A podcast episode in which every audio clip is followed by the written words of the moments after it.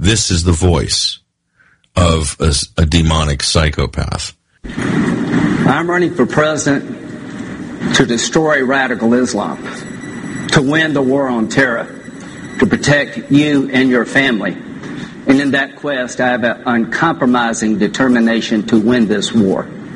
Just like President Reagan had an uncompromising determination to destroy the evil empire and win the Cold War. Above all others on both sides of the aisle, I am most qualified to be Commander in Chief on day one. What a complete and utter lunatic.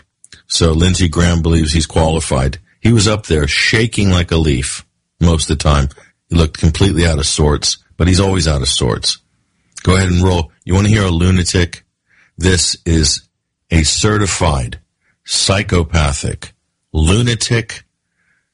I don't know what to call it. An anathema, a neoconservative anathema. Audio clip number eight. Listen to Lindsey Graham. Okay. Why is it bad for you that Russia is helping Assad? He's the magnet for Sunni extremists.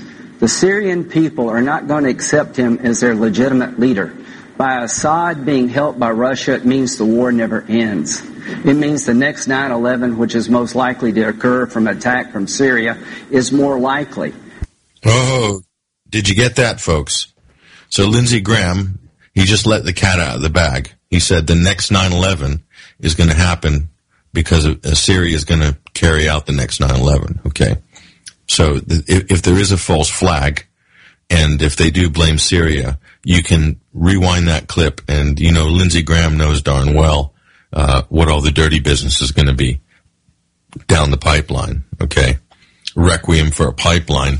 That is the uh, theme of today's show at the Sunday Wire.